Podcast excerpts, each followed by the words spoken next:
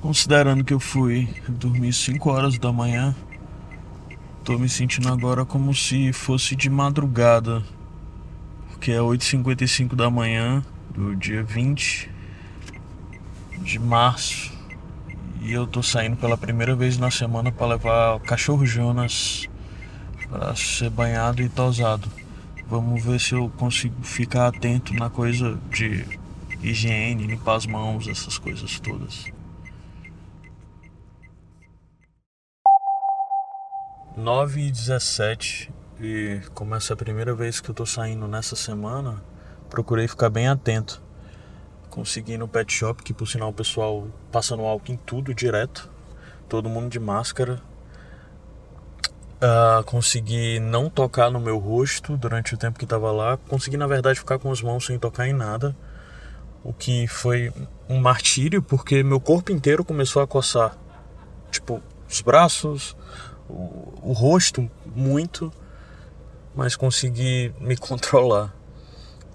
Saindo de lá, passei álcool em gel e higienizei direitinho. Sobre o trânsito para chegar até aqui, parecia uma manhã de sábado, sendo que hoje é sexta.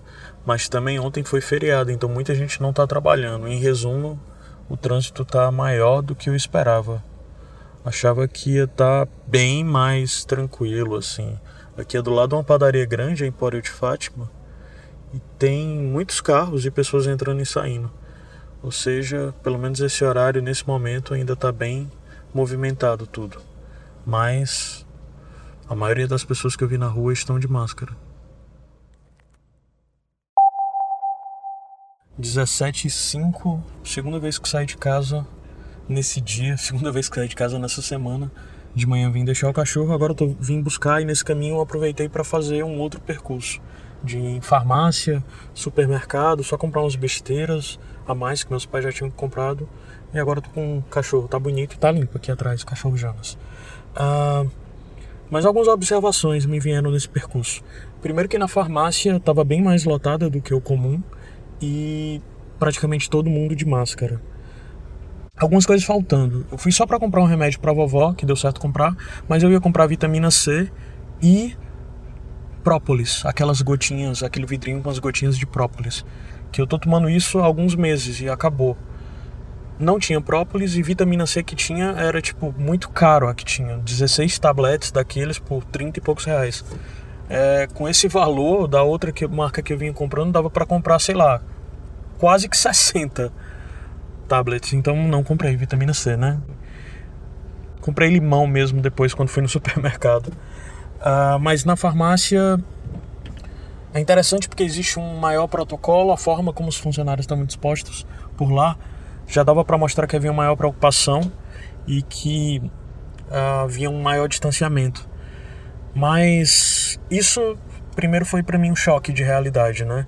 Tanto isso como depois o mercantil, porque eu ouvi algumas pessoas falando que saíram de casa e que ficaram meio que preocupados e que tiveram um choque de realidade, não necessariamente pelo que estava acontecendo, mas por pôr as coisas em perspectivas e começar a sentir algum medo, né?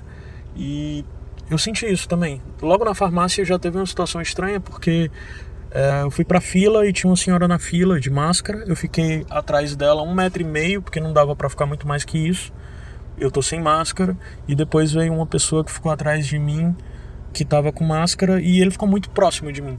Aí eu tipo tentei me afastar um pouco mais para ele, primeiro pro lado, ele vinha mais para perto de mim e tentava ir um pouco mais para frente. E no geral, assim, é, o cara não tá nem se tocando do que ele tá fazendo, provavelmente, porque o protocolo normalmente era esse, as pessoas ficam próximas, não ficam um metro de distância, um metro e meio, né, na farmácia normalmente. Mas eu, como já tava com esse mood de distanciamento, já tava procurando estabelecer isso.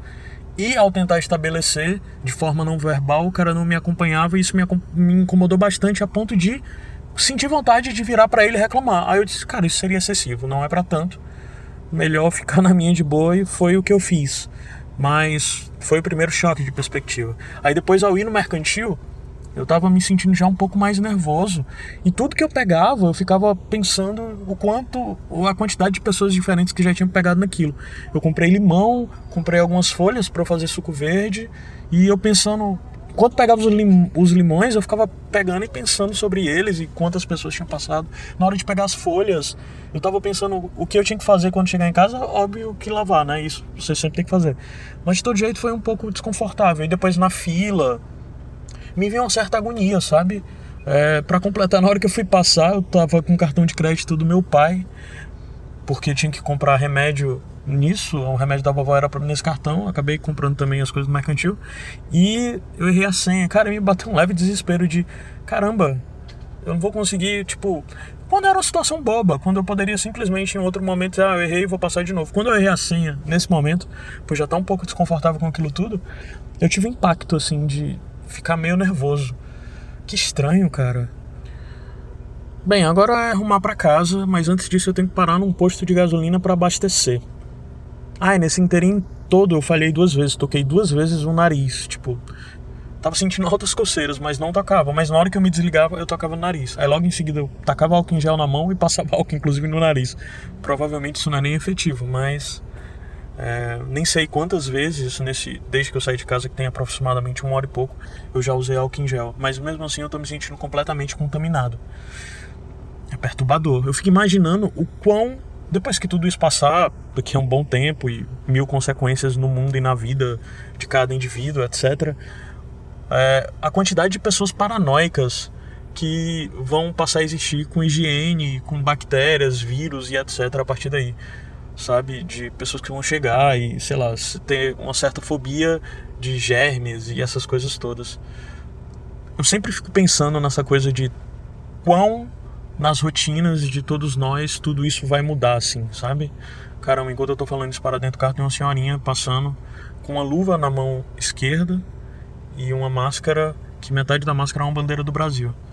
Essa deve ter batido panela no dia 15.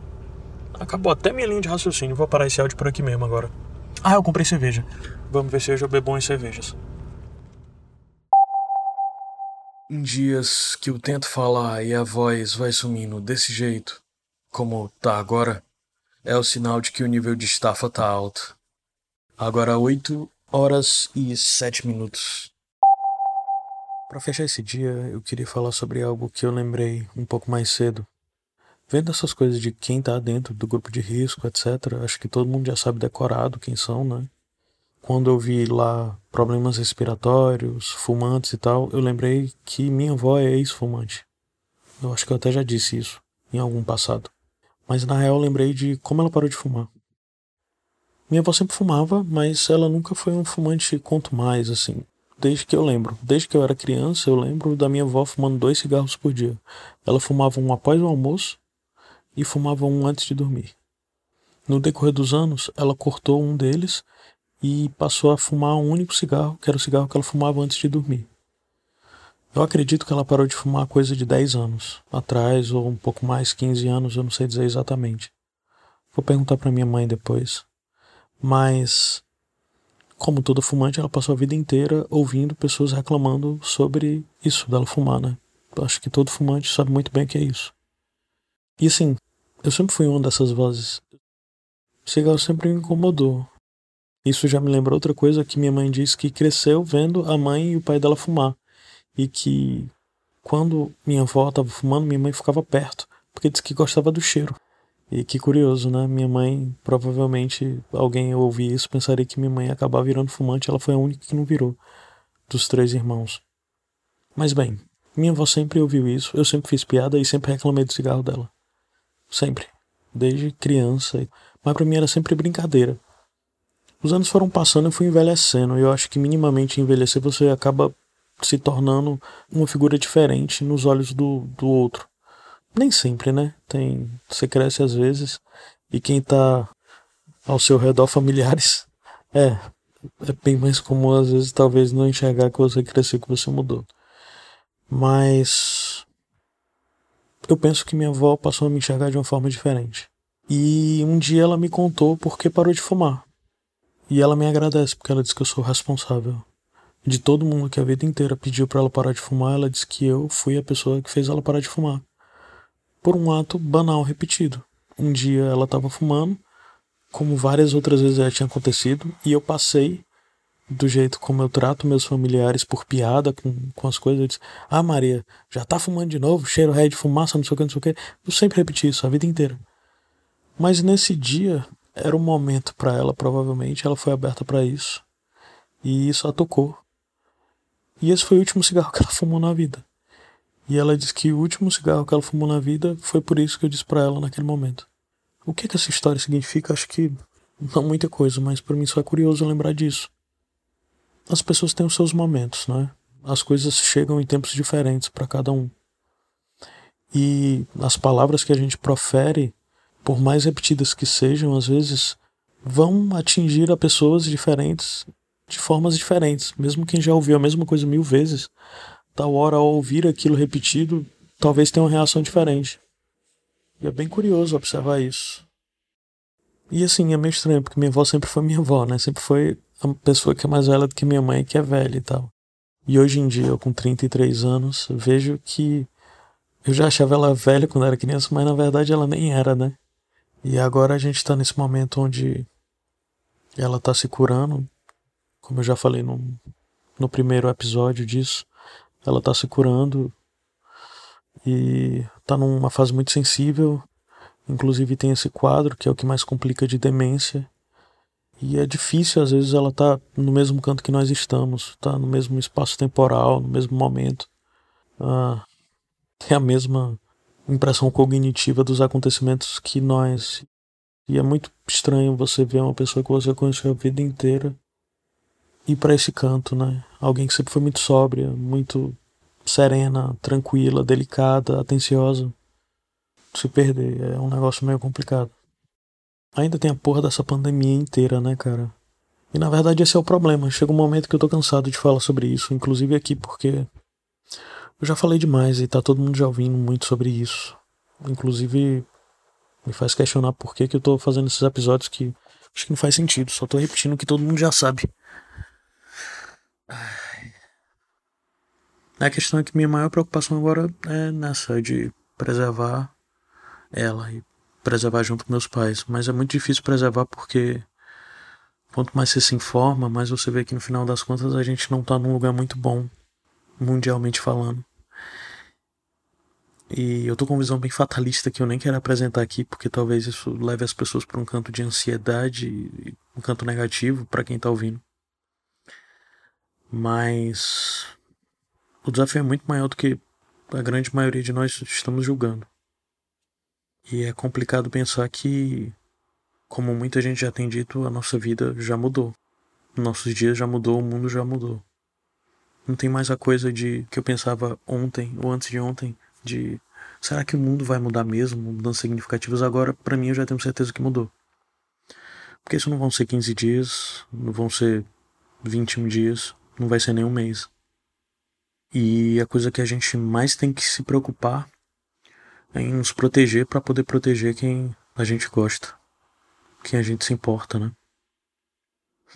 Desculpa se afeta alguém esse discurso dessa forma, mas a proposta era se abrir mais de alguma forma, então tenho que usar esse espaço para isso. É isso. Até um próximo episódio. E obrigado por me escutar. Isso é muito bom. De verdade.